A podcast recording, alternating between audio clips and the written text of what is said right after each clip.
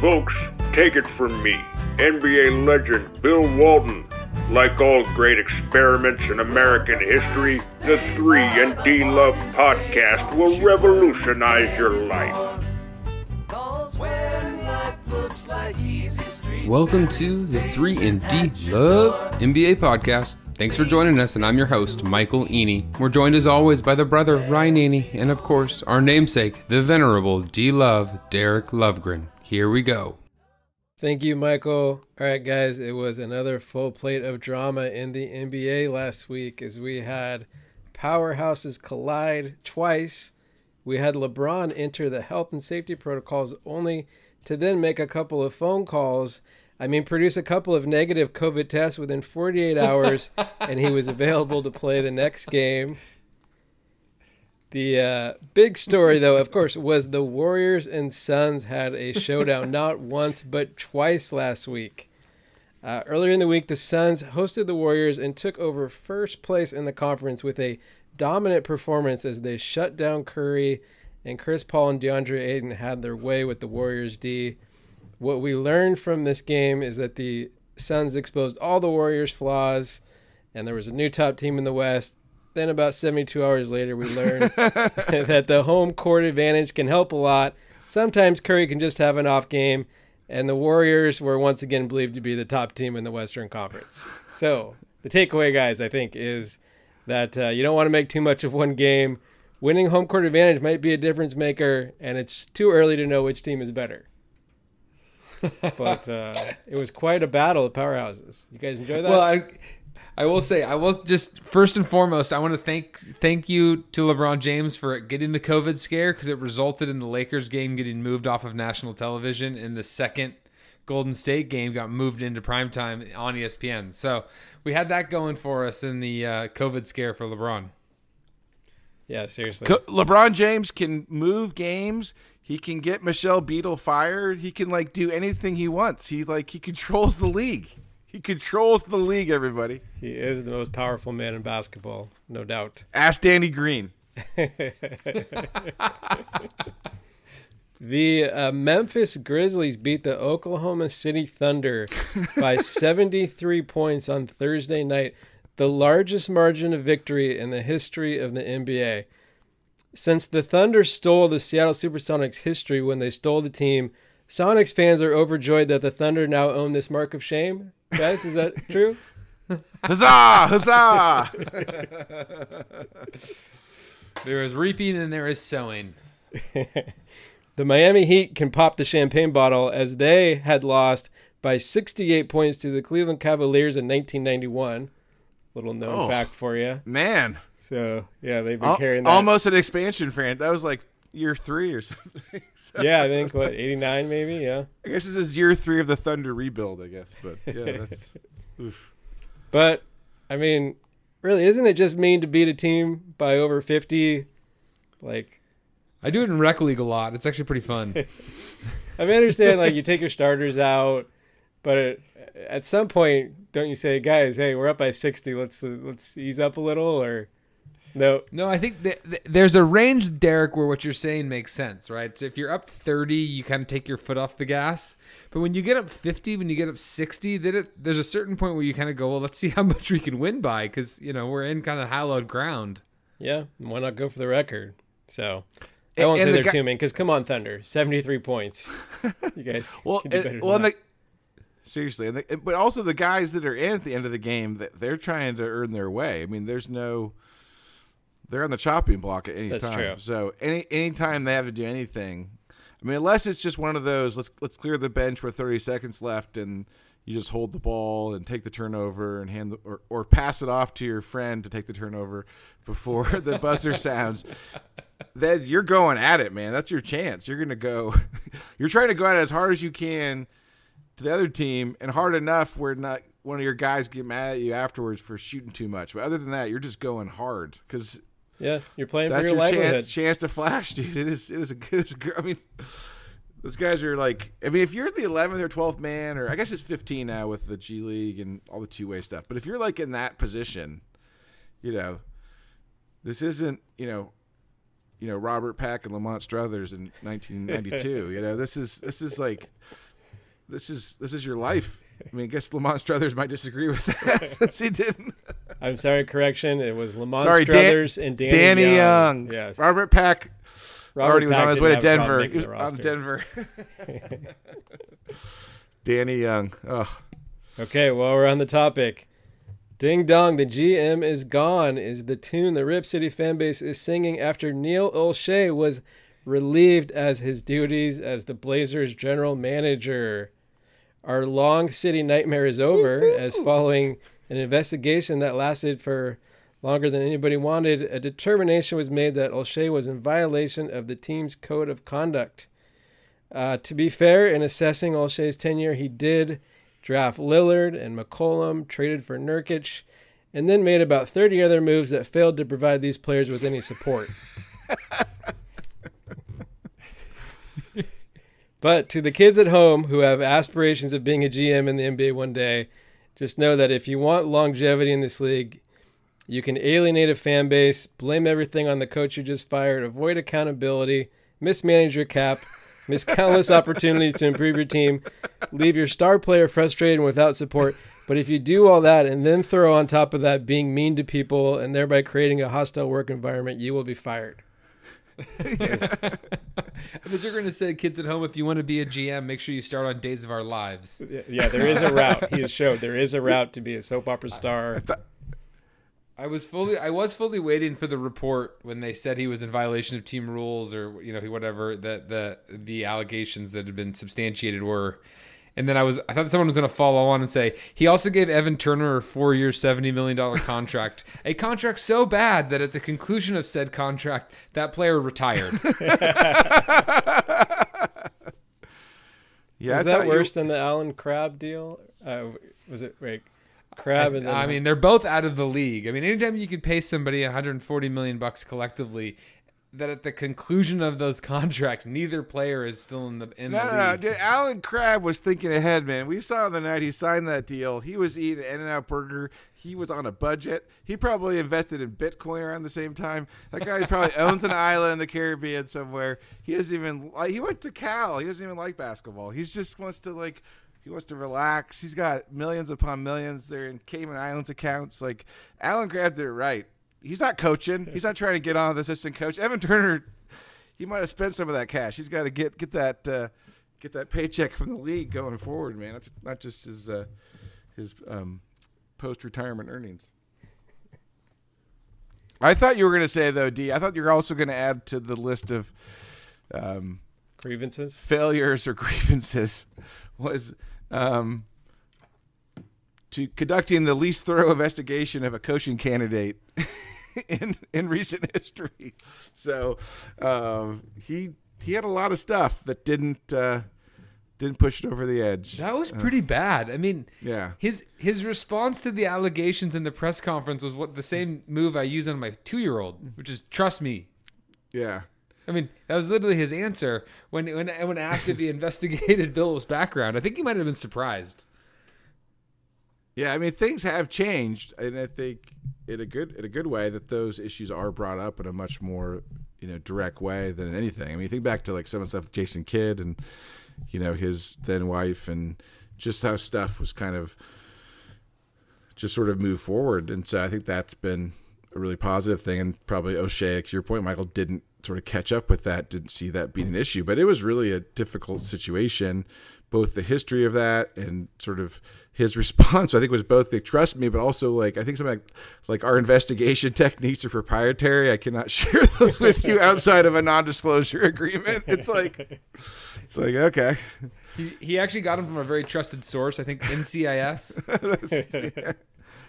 yeah. So, I mean, yeah, it's, It's about time. I think it's, I mean, what he did and alleged to do, what they found is, is awful stuff. And I, and I do think it is really hard when someone's an influence and power, you know, when they treat people certain ways, like it's hard to have accountability. And I think especially with Olshey, the way he, you know, sort of implanted himself in the organization where he ran the basketball side, he had full support of ownership to do what he wanted to do. There wasn't really any... any accountability for him, and um, that leads to where you're at. But again, the process worked here. They had the investigation. When you investigate someone who works for you, you know, those investigations may take longer than you'd like, but they usually come to a conclusion, and oftentimes that leads to the departure of the employee. If it's an owner investigating themselves, it's a little different story. We we covered that a few pods ago. Yeah. I don't think Jody Allen's done an investigation of herself. Um, she probably should have, but... Um, I mean, it is owner malpractice to let this go as far as it did. I mean, the fact that he was able to run the summer operations the way he did, I mean, all of the, you know, discontent from Lillard to some of the free agent selections he was making.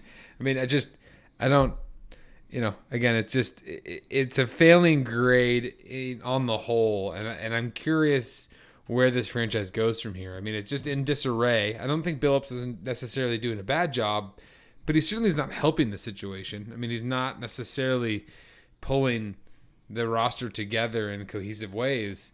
And so I'm curious where, what the next step is. I mean, there's, you know, it does it become more and more evident that, that Lillard is all, all but gone, especially for a guy who, you know, is thirty-one at this point and, and has had some nagging injuries here over the last six months. What, what is the future of the Blazers? I mean, D, what do you want to see next here? Is it, is it continue to kind of run it back, or is there, is there, is it a blow it up time? Well, I've heard rumors that uh, Ryan Eaney is a candidate as for a G M for oh. the Blazers. I can either uh, confirm so. or deny. That was uh, no comment. That would be my first suggestion: is is, is get Ryan in there. No, it's the three. We're we're a we're a uh, a package of three. It's like yeah. all these uh, college football teams that have the co-defensive coordinators just so they can give someone more money and a bigger title. I think we should be co-G Ms, a tripart, a triangle. You know, the three. You know, we could be the Peter, James, and John of the Blazers. That would be great, man. There we go. Oh, who's Peter? It's... Who's Peter? Which one of you's Peter, brother? Which one? Which one's Peter? I mean, uh, it's a hit for like three people in our audience. To your question, Michael, I mean, it, it, I think the the feeling here is we're we're stuck. And uh, and what we're doing is not working, and we need a, a pretty radical change. So, um, I think uh, I mean it's not. I don't know. I, I'm curious how, how Lillard feels about uh, Olshey being gone. I don't know if this is a, uh, a a plus or minus. I assume it's it's a plus, but um, I think we I think we got to clean house. I think we got to make the Ben Simmons deal. We got to make that happen. Uh, we we need uh, someone with some defensive prowess. So I, that would be my first thing uh, as a G M is to let's let's get Simmons. So is that, the, is that is that Lillard for Simmons or McCollum for Simmons? It's not Lillard for Simmons. So it's McCollum and all the picks for Simmons. I think is last we heard from Daryl Morey. We're not doing the picks. The trade value has gone low. Like, now. I, D S Dennis Smith Junior is pretty attractive. I knew old. I knew Olshey was out. My chance, my opportunity has come. Uh, yeah, I mean, if they could get Ben Simmons for McCollum, I guess. I mean, that must not have been available because that seems like a pretty, pretty obvious move, right? I mean, I, I just don't. I think part of the problem with Olshey is he he hit on Lillard, he hit on McCollum, and those were his. McCollum was his guy. Like he was, he was never gonna sort of trade his guy because then it's like, well, what have you done for me lately? I guess. I mean, I forgot McCollum was drafted the year after Lillard. They've been there forever. Mm, I mean, yeah. It's like, well, and Lillard was barely even even an Olshey pick, right? I mean, that, they got he got hired about a month before the draft. Is that? But Myers yeah. Leonard was an Olshey pick. And wow. Zach Collins was an Olshey pick. Wow. The, Oof. I wouldn't say poor man's version. The player with a little more offensive fi- uh, finesse than Myers Leonard, Leonard is Zach Collins, but uh, that's not saying much. And much worse ankles. Yeah. Ugh. Yeah, but I guess that if I guess if McCollum for Simmons is on the table, then I think I mean that that's, that seems to make sense, right? I mean, what it must be that Morey wants a lot more than McCollum for Simmons, which. Maybe made some sense in the summer, but can't make as much sense now, right? I mean, is yeah, this gonna it's, is it's this gonna kind of is Morey just so uh, intransigent, uh, so stubborn that he will not, uh, you know, lower his standards for the return value? But uh, maybe now is the time to strike. Yeah, I just I don't know what would change on the Philadelphia front. I mean, there's obviously it's been so discussed. You, you imagine at some point it's going to resolve itself, but I mean, Philadelphia has just has been a mash unit, and they're still two games over five hundred. I don't know if there's something necessarily that's necessitating an urgent move when everything from the franchise has been we're going to stick it to the man in this process.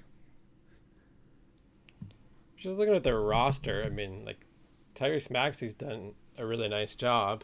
I'm not saying he's like as as good as Simmons or anything, and may or may not be their point guard of the future, but he can hold down the fort for a while. I think C J would be a nice, nice little fit there for them. And the answer is getting trading C J for Maxey and Thibault. Really, who needs Ben Simmons when we when we can get Maxey and Thibault? Well, a big part of this, I think, like it's been covered and discussed, like on Blazers Edge, is you know is the interim G M Joe Cronin going to have the is he going to have the um, authority to go make a move like that that Olshey would not make, or are they going to have to wait till they get a um, you know a permanent G M in place? There's a couple. There's a lot of different things going on there. I mean, you know, one thing that was point I think Michael you were alluding to is that you know the interim G M I think between Cho and Olshey was the one really driving towards Lillard being the pick. You know I think, and then Olshey came in at the end and. I guess kind of gave it the signature. Wasn't it approval. Buchanan? Is that who it yeah, was? Yeah, Chad Buchanan. Yeah, and that that's and that, so there's that piece. It's like so I guess the, at least Paul Allen allowed that happen. So maybe maybe there can be some movement there. Um, but then would you want Joe Cronin to be the one going into a like a phone call with Daryl Morey trying to negotiate like a like the most important deal of like the recent history of the Blazers? I don't know. I mean, it's really cool that the guy started as an intern and now he's the acting G M. Um, but I don't, I got, I mean, I haven't, you know, I'm not, I don't follow the Blazers as deeply as you do, D, or obviously like all the folks in Portland, but I was surprised that Olshey didn't have a deeper bench of, you know, sort of assistant G Ms or other folks there that could sort of more naturally step in as an interim G M. I mean, talking about Chad Buchanan, like it was more typical situation. Like Cho had Buchanan and some other guys like that were kind of next, next uh, like kind of deputy types. And I don't think Cronin was Olshey's deputy. I don't think anyone would want to have been his deputy based on his behavior. um, so, but I, I, I just what I had known of Cronin before, and maybe it's not up to date, was that he was more on the salary cap side. So again, like someone jumping from that side into the interim chair is a little bit, it's a little bit unique, but. The N B A is all about relationship building. It's all about earning the trust, um, managing up, earning the trust and support of ownership and of other senior people within the organization. So, um, and you don't really know till you know. You don't. We'll see. Like hopefully, I mean, it'd be great if he gets the authority and he can d- make a deal, like get McCollum out and get Simmons, get someone good, kind of restart things. Um, I heard someone else. I read someone else on Twitter. It means it's people are just throwing things out, but also suggesting. Um, you know, if you could, could you get McCollum and Simmons and then also maybe trade Nurkic for Christian Wood, maybe some picks for Christian Wood or something, and just kind of, I think that's probably, probably was a Blazers fan, probably was uh, Joe Cronin, uh, his burner account, but I don't know, just, is there some things you could do to shake things up? And I think the fact that Lillard is on edge, um, you know, with the team and where he's at, it's like either – you have to make a decision right now of swing for the fences, you know, shoot for the stars, hit the moon sort of situation, or like Lillard's going out and you're just going to have to restart everything. And that's the hard part is you're asking Joe Cronin to like guide that decision because Billups is brand new. Like it's not like it's not like a situation where Stotts is still there and Stotts can kind of come in into that vacuum. And that can really screw you because, I mean, Brett Brown was kind of the G M for a little while for the Sixers years ago, and that did not end well. Some of the decisions they made kind of back and forth, up and down. Jimmy Butler and everything was sort of a mess. Well, it somehow got worse with Elton Brand. So yeah, about, so you just never know. Good. Yeah, you never know. But yeah, I think that's the decision is, like, you got to make some moves. Like, to try and keep load around, see what you can do, have some fun, see what happens, roll the dice, or, you know, time to see what Lillard can get. The problem is, is Lillard with his struggling struggles this year and his injury, it's like not the best time. Yeah, that's true. To, to get like a king's ransom for him. Um, I mean, so presumably Philadelphia would be willing to, I think, to do more stuff. I mean, again, Morey thinks Simmons is like the fourth best player in the league or something. You know, Embiid's one, two, and three. I don't know, but it's who knows what he's going to do. I don't know, D. Where, where, where do you? You've talked a little bit about it, but where do you stand on this? Do you think? It seems like you're saying like trade McCollum for Simmons, some form, make some other moves, try and give Lillard kind of the supporting cast he's needed, and see what happens. No, I think we've got uh, a vision of a great big three. We got Lillard, Simmons, and Christian Wood. I'm, I, I like that. idea. We can work with that. Yeah, two swaps and two picks. Uh, yeah. I mean, well, and if it if it uh, if it hurts the Rockets, I mean, all the better, right? They're coming up on our tail in the uh, play-in tournament, so winner of a winner of six in a row. Yeah, the tanking Houston straight. Rockets. Man, impressive. They might actually want to trade Christian Wood just so they get worse again. All they have to do is start is grant John Wall his wish to play more, and that'll take care of it. So.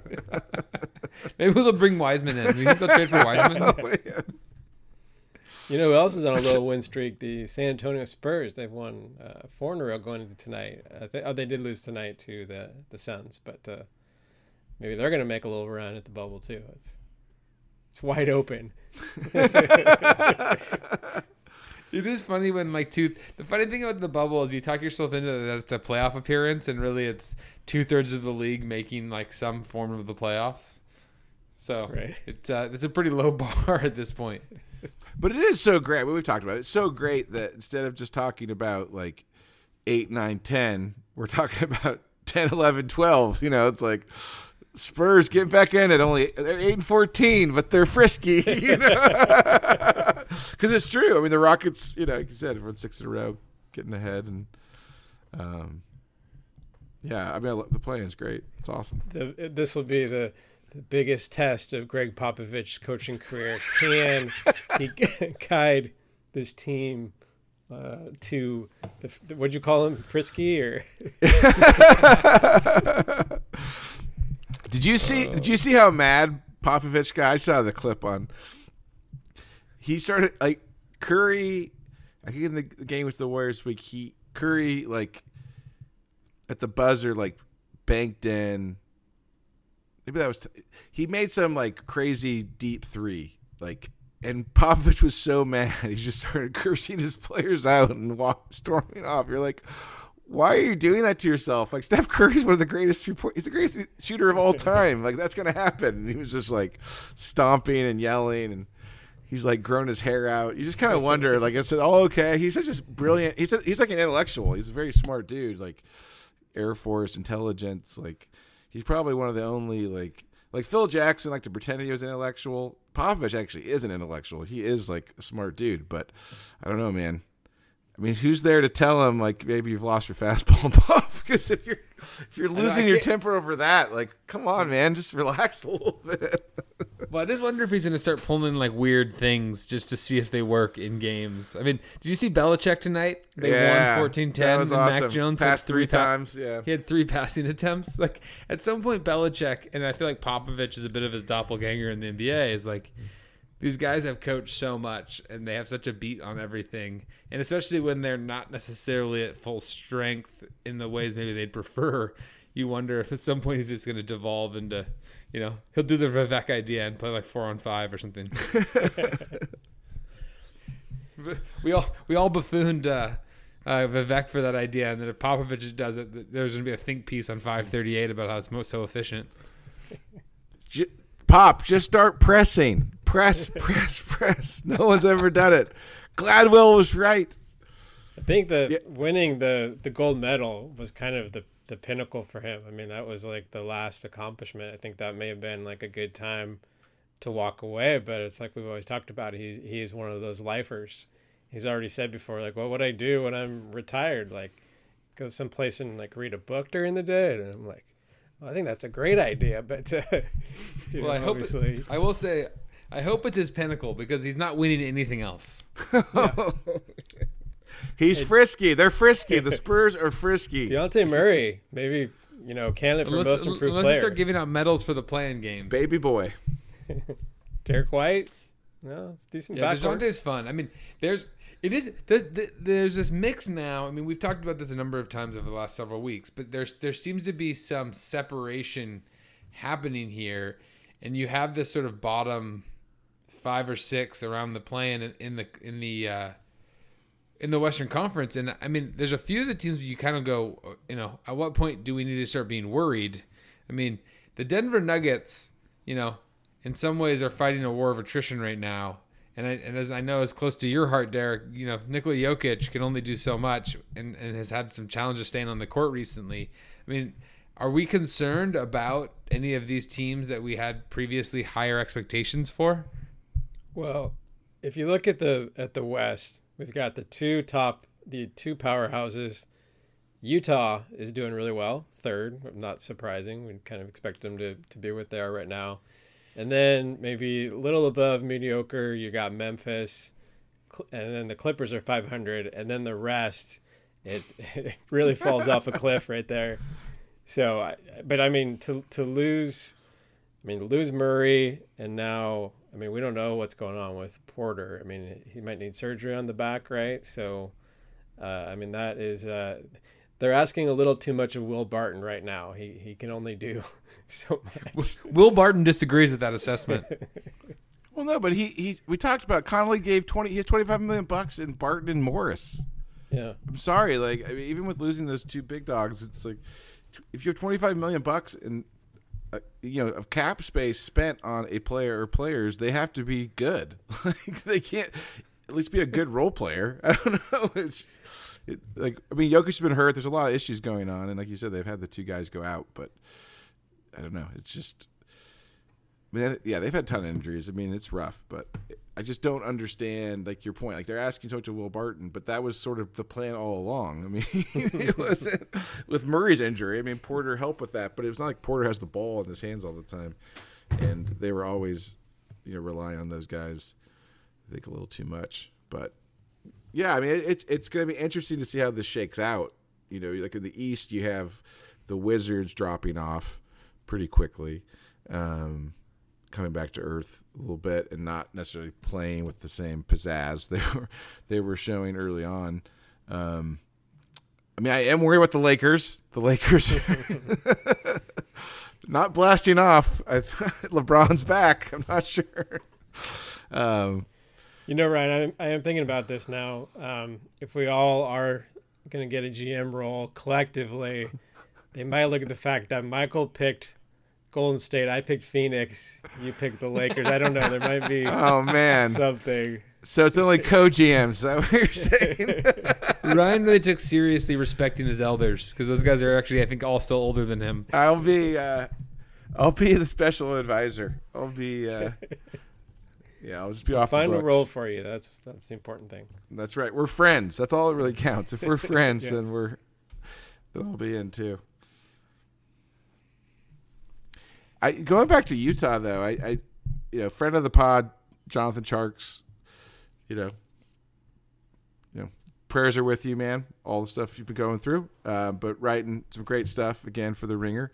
Uh, he had a really interesting piece. I'm curious to get your guys' thoughts on Mitchell in Utah and his argument. I don't know if you saw the piece. It's really good. It's from earlier this week or I think the end of last week. It, his argument is that Mitchell needs to play point guard and.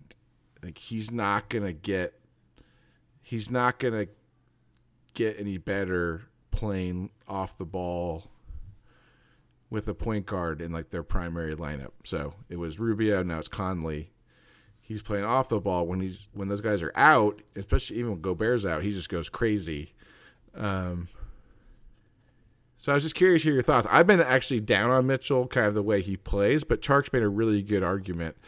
Felt like for like doubling down on him and the fact that um, he's not a great shooter, but he shoots a lot of threes.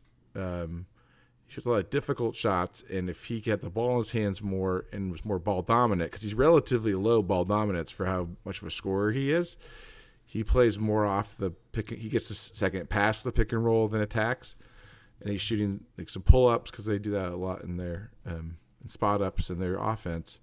But I just thought it was an interesting argument that he should Mitchell should get the ball more. He should be the point guard.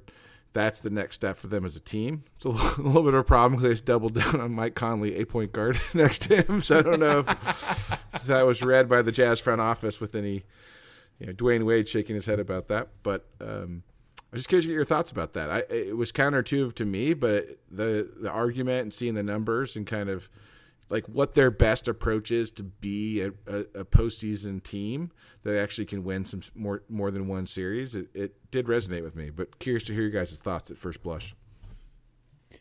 Well, I think my my first thought is is he feels like he plays that way in the playoffs, and you kind of wonder, you know, in some ways playing these guys off ball or right not playing Anthony Davis at center, right? Some of these other you know, not playing Giannis at center lineups as much.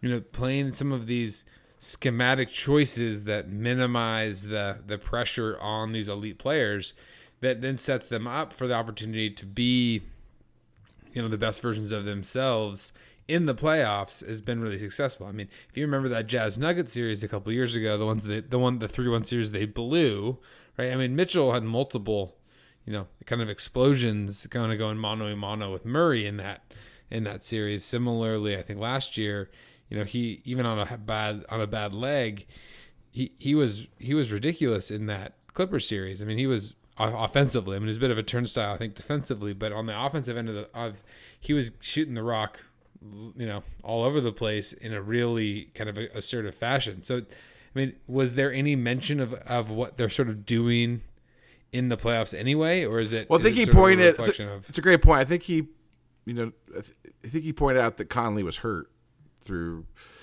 you know, parts of the playoffs, and that that allowed them allowed him to kind of have the ball and kind of be basically the argument is like he with some shooters and a role guy can just be a dominant offense by himself, but if you're playing him off the ball next to someone, it just reduces his opportunities to do that. And it's it was connected to the new rules, and his free throw attempts are, have gone down, like like Harden and other guys who are really good at like the pull-throughs and kind of drawing those fouls.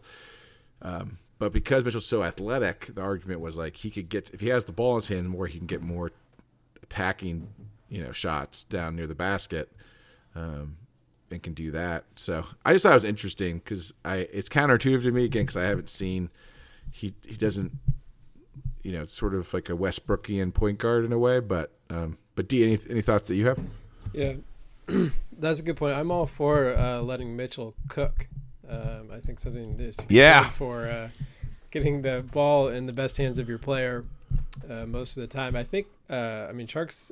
I was uh, saying this about Paul George about how you know since with with Kawhi out, Paul George being the man, it, it just it allows you. It kind of accentuates everything you, you bring to the table. Um, so I don't know if it's it's kind of a similar concept. I think Mitchell just. If he could develop a little bit more um, discipline or self-control to his game and just improve his shot selection a little bit. Because, yeah, part of it is just he's he's taking bad shots and he's forcing things. So I think yep. you want him to force the action, and if, but if forcing the action can have the the impact of creating more opportunities for other guys, I'm all for it. And I, and I do I believe in Mitchell. I, I remember when he did that interview uh, – with the T N T guys after a game, and Shaq made some comment like, people are saying, you know, that, you know, you're, you don't have what it takes to take a team to the next level. And he's like, okay, all right. He's like, I've, been, I've been hearing that my whole life. Like, you know, so I, I don't buy the narrative that like, he's not a guy that you can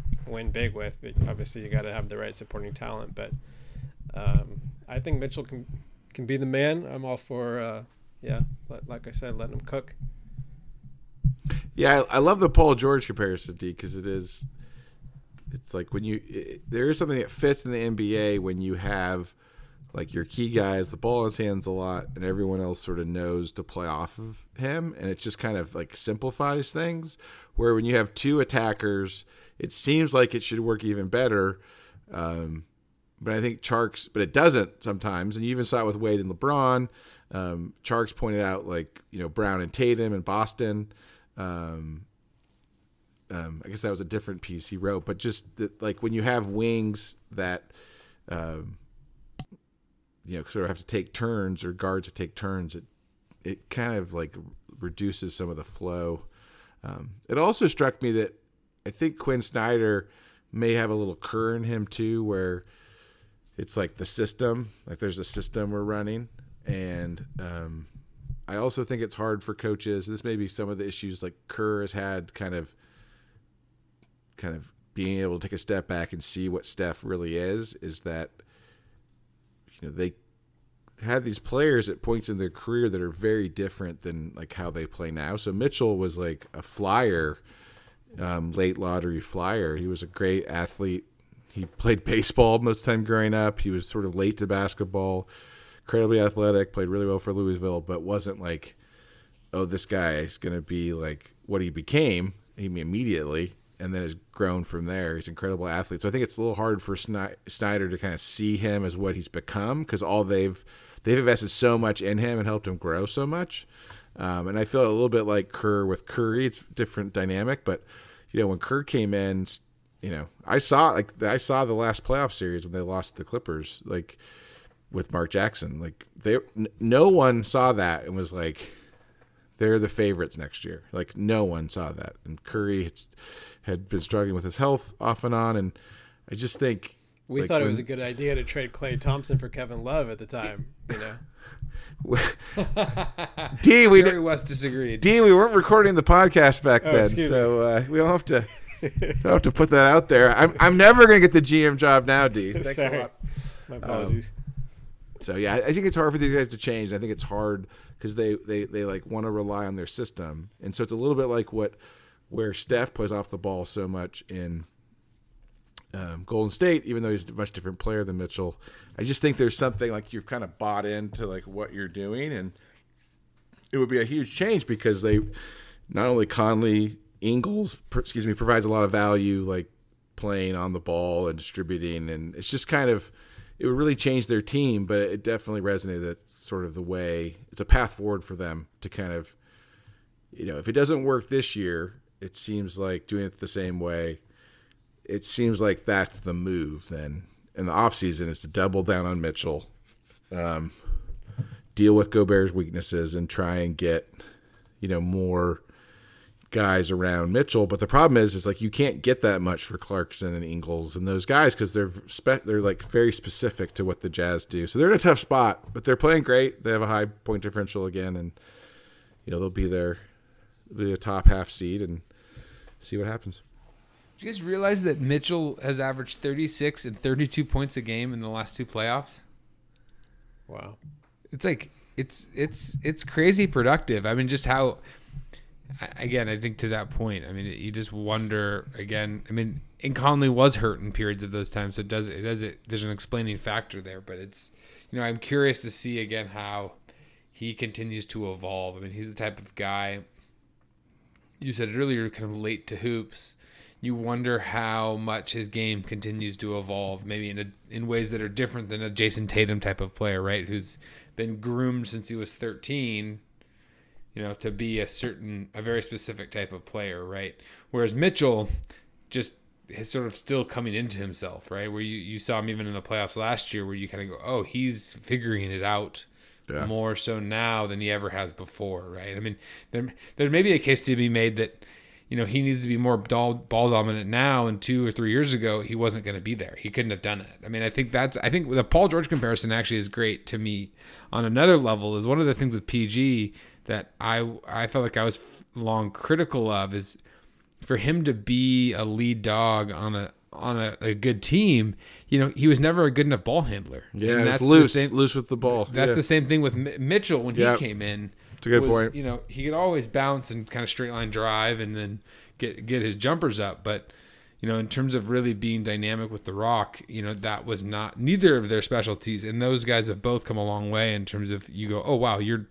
You really don't look, you don't look loose with the ball anymore, right? And all of a sudden, all these different pieces of their game opens up because they can really get through traffic and initiate, you know, drives and actions that they, they couldn't get to previously. Well, I really like, again, that added comparison of the two and D's kicking it off, because you also think about they're both like amazing athletes. Like, they're both just incredibly special. I mean, Paul George come back from that leg injury and still be a plus athlete is incredible. And he's so big and so skilled. Uh, it's incredible. And Mitchell, he won the dunk contest like four years ago. I mean, he, he is like, he's an incredible athlete. And so um, it, it does seem like, to Michael's point, if he continues to develop his handle and, you know, can, can have more, you know, ball dominance, um, and, and limit his dis- bad decisions and bad shots, to D's earlier point. I mean, it, it just is. I, I was very skeptical of him last year. I mean, I think unlike D, you noted about your view of him. Like, I just, it seemed like to me last year, he, he the more shots he took, it, it hurt them. Like, it was, it's, it's always like chicken and the egg, because he probably was shooting more in games when they were struggling and he had to create stuff because, you know, Joe Ingles isn't going to create shots for himself or anything. So he was doing that. I'm sure he was doing that, but it was like, you would see his, his, his game and he'd be like nine for twenty-six. And you're like, maybe just keep it under twenty, you know, that's kind of what better. Tatum's doing. Kind of yeah. Like yeah. Person, yeah. Yeah. No, exactly. It's like taking incredibly hard shots and you're just like, put your head down and go to the basket, man. Like, just go to the rim. and it's, And I think that's a broader issue, like to your point with Tatum too. It's it's the guys, they don't want to go to the rim. They, they it, there's this. It, it, I think there's such a pounding it takes. eighty-two games, like the best athletes in the world, but it, it does seem like the answer to a lot of problems individual guys have that are really good, but maybe not the most efficient or as good as they could be. It's just getting to the rim, man. Just like find ways to get to the bucket, and don't settle. Like don't settle for jumpers. It's We've talked about it before, but you know, I was, you know, when I play hoops, man, I get I'm lazy. I like to shoot. I'll shoot a jumper if you give me some space. Why would I want to drive the hole and get banged on and miss the shot and kind of go back and forth? It's like I'll just take the easy pull up. I'll take the easy two, and that's the. It's the same in all of basketball. It's like as you get older, you're like, I'll just settle for this jumper. I mean, it's the, it's the Westbrook problem. Is that he just shoots those pull ups all the time and. It's like if he just went to the rim and never shot a jump shot, he probably would be a much more efficient offensive player. I think the model here, if we're going to talk comparisons, might be his new mentor in Utah and Dwayne Wade. Because mm. Wade was was one of the best at that, right? And yes. He did have a jump shot, and, and Wade famously would say, I'm I'm a shot maker. I'm not a, shoot, a shooter, but I'm a shot maker. I make shots, you know. There we go. I like it. The new owner in J- the Jazz is Galaxy Brain, man. He brought in Wade. He sees the future. He's, he's Red Charks' piece. He's a little shorter than Wade, but he's got a little better handle. And uh, but otherwise, there's some similarities there for sure. I like it. I like that. So who's better, the Suns or the uh, Warriors? Well, the Suns did lose Booker, right? I mean, Booker didn't Yeah, play. I, I meant to uh, add that in. That was an important piece. I mean, they, they got Chris off to a Paul. great start in that first game anyway, and they just kind of ruined the momentum. But, um, yeah, uh, to be without Booker for a long time, they're going to be a little bit of a different team. Yeah, and I, yeah, I, I do think, for me, the two biggest things, and the reason I would, at least coming out of the first game when they were both, you know, they were both, full strength, at least for most of the game, was obviously Ayton. Like everyone's hit on it. Like he just, you know, he he can do things to small teams that, um, that like Gobert and other centers that aren't offensively inclined can't do. He can like he can he can take advantage of T's playing small, and he did that against the Clippers in the conference finals. And the combination, be able to take advantage of smaller guys on offense and being able to guard smaller guys or big guys or anybody on defense, it's just, again, why would you just not give him the max and move on with your life? I mean, it's just crazy. I mean, he's he's really good, and he's definitely has more work to be done, and you are paying the max sort of on with some expectation of some improvement, but not that much. Like, if he just kind of has a natural aging curve from, what is he, like twenty-three? Like, if he has a natural, maybe even younger, if he has a natural aging curve from here, like, you're good for the max contract. It's the best time to have a guy. Like, maybe you don't give him the second contract if he doesn't keep developing his um, his offensive game. But he's he's grabbing someone on Twitter. I think it was Nate Jones, who's also a great follow, by the way. If you want to know what Lillard's thinking, just just like, because Nate Jones was like his like agent marketing guy for a long time. Just read Nate Jones' Twitter feed, and you will know it's a it's a it's a through line to Lillard's. Lillard's it's the video. Best. It it's, is. It's just like he was at Goodwin Sports for a long time. Yeah, yeah, exactly. So he's got a new venture, uh, in shoe insoles. So keep your eyes out for that. Um, But um, I, I think so. I think he pointed out that, and I can't. After he said that, I can't look at Ayton the same way. Is that he sees flashes of young Ewing in Ayton, just the way he like moves athletically and stuff, and like it's it's completely like absurd at one level, but it's like, man, you do see the way his body and the way he kind of like he kind of like does the kind of like he shoots the jumpers like.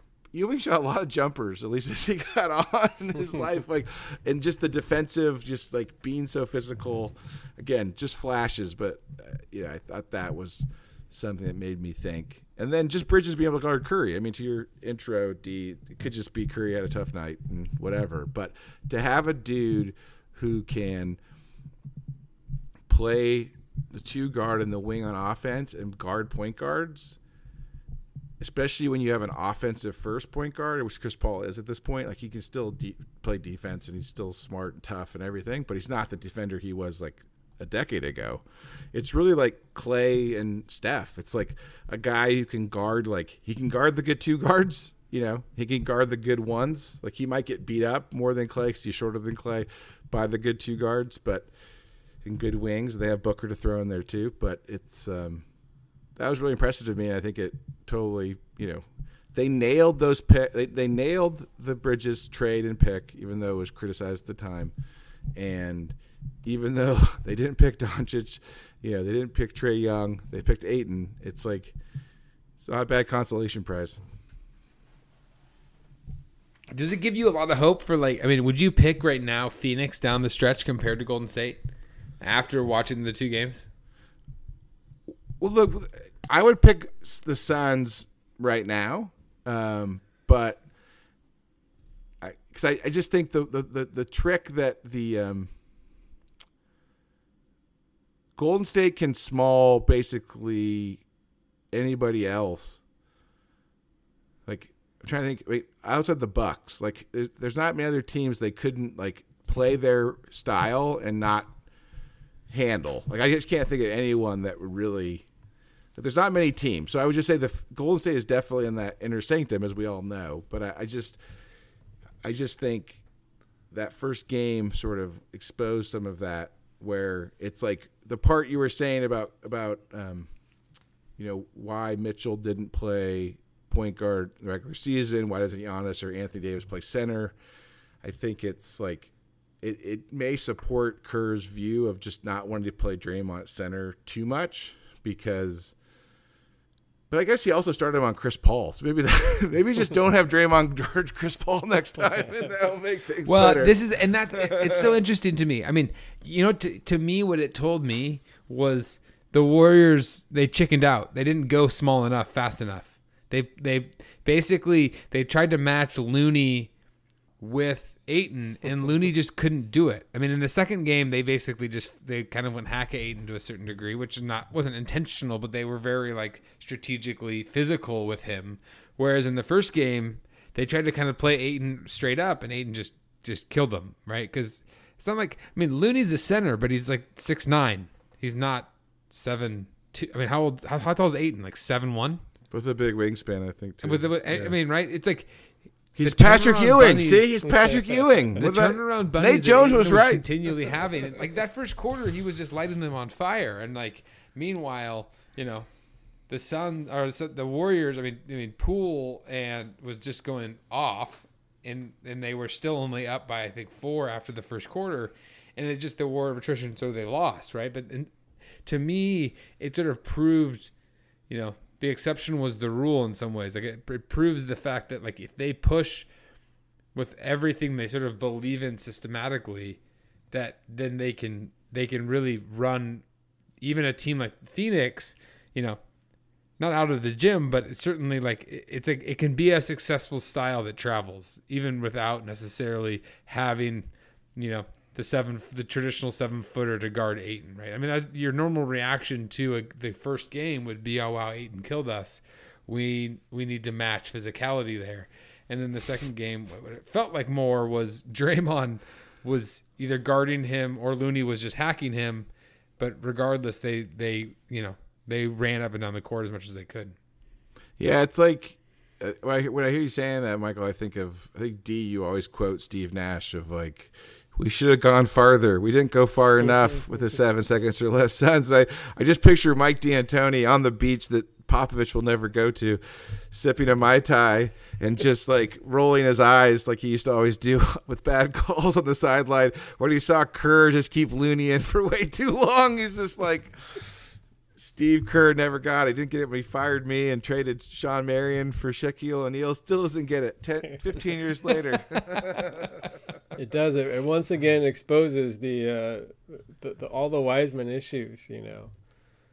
The uh, No, it's what, what true. They, he, he's, he is the guy that they would want to would have considered, you know, doing a better job on guarding Ayton. That he, he's the guy they want Looney to be now, which Looney can't be.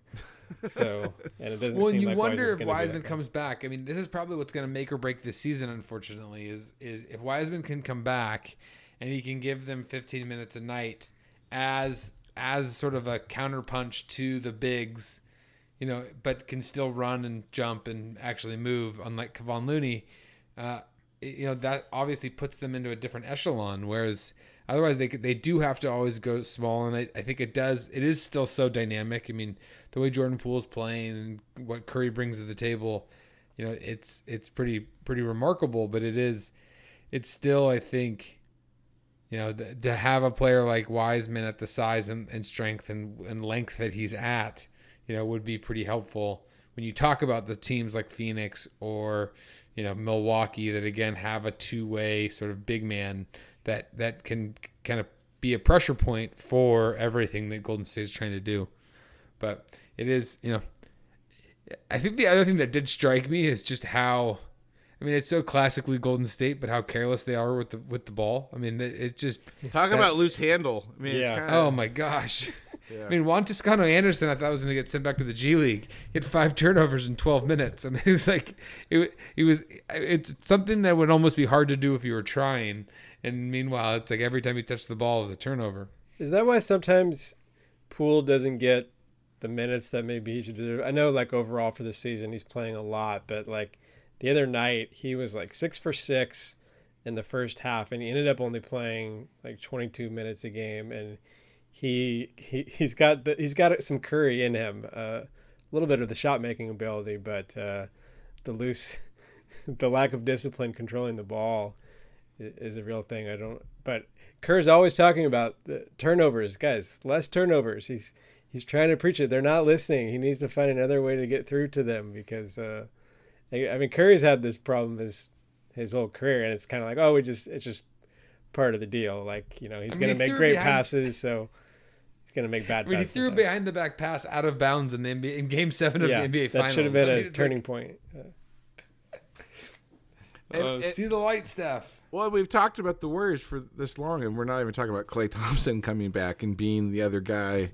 I mean, that's what the, the, the difference will be.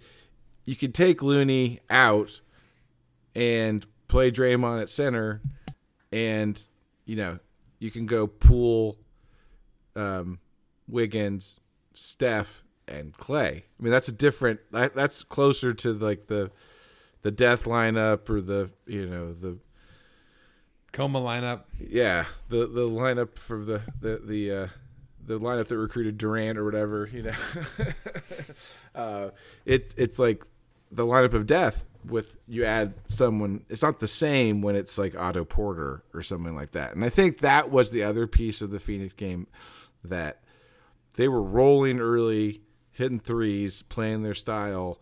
Um, and then Phoenix tightened the screws, and they just don't have any. They just they just don't, they have Steph, man. That's all they have. They have Steph and Poole, and that's why Poole needs to play more, because he's the only guy who can create anything. Um, Obviously, Draymond, you could play off him and do the two-man game and stuff. But it's just it got really ugly really fast um, in that first game. But to your point, it's like they they they figured out what they need to do with Ayton. And I don't know. I mean, what do you guys think about Milwaukee? I mean, they're obviously coming with the Thunder now. They're they're back. They're focused. They're going. Uh, you know, Ben Thompson was talking a lot of trash about how, you know, it's going to be Bucks and four no matter who they face from Phoenix or Golden State. Because, like, who's going to guard Giannis? Like, Golden State's going to have no – I mean, how are they going to deal with Milwaukee? Like, what's the strategy there? Because you can't – I mean, Draymond Green, man. I'm a, I have, like, I bought all the Draymond stock, like, twelve months ago when he seemingly didn't give a shit about playing basketball anymore. And, like, that guy is amazing. I mean, I just – it gives him a fighting chance defensively at this point. And then they have young Kawhi, obviously. I mean, clearly, getting seasoned in the G League. no, the the I mean, some of the statistics, if you look at the Bucks' performance to date, where they have like their team, like their real team, it's it. I mean, I think at, at least as of like like the middle of last week, they were undefeated when they had their big three. Right, yeah. When they had Middleton and Holiday and Giannis, right? It's like Giannis is everything we thought he was going to be um, coming. I think coming into the year, and it's just you kind of want you are you are wondering like, is is the championship they won last year, where Giannis sort of midway through the playoffs that that that Nets series, he sort of unlocked the matrix and sort of turned a corner, including like breaking his his shredding his knee and getting up afterwards. Like did did that is that actually the the and not unlike the Warriors' first title where you kind of go, oh that was a that was a cute little run, like that was fun that they that Steph got one, and then all of a sudden they like turned into this juggernaut, and obviously they added Kevin Durant, so it sort of changes the narrative, but you kind of wonder like if if it is Bucks and four, is you know is this the beginning of something just because how dominant Giannis is both on both both ends of the floor. Well, he's definitely, like, I feel like Giannis is getting, he has sort of the Jordan thing where, like, he can be kind of hurt and not really be, like, his full self, but he still, like, goes out and scores thirty and just, like, and, like, still has a great game. Like, I feel like when you always have a great game, even when you're not, like, fully there and fully at your best, it's just incredible. And, and, I, and, I, and I also think the fact that their big three are all big for their positions, like, Drew Holiday is a big league guard. Like, he is incredibly physical, as we know, as all the Portland fans know uh, from a few years back. He can manhandle, like, you know, smaller guards. Um, obviously, Giannis, um, but also Middleton. And Middleton, as a swing player, is, like, he's tall, and he shoots up high, and he has the Nowitzki, like, I think even tonight, like, he – seeing a clip like he he just he got a switch, he got to the nail, he just went to work and just got a little space, hit a jumper right into the guy's face. Like they they just have bigger dudes. It's like Paul George. Like when you have guys that are equivalent and one's bigger, the one that's bigger is going to do better. So um I, I would be concerned. Obviously Lopez's injury, um the fact that they didn't re-sign, um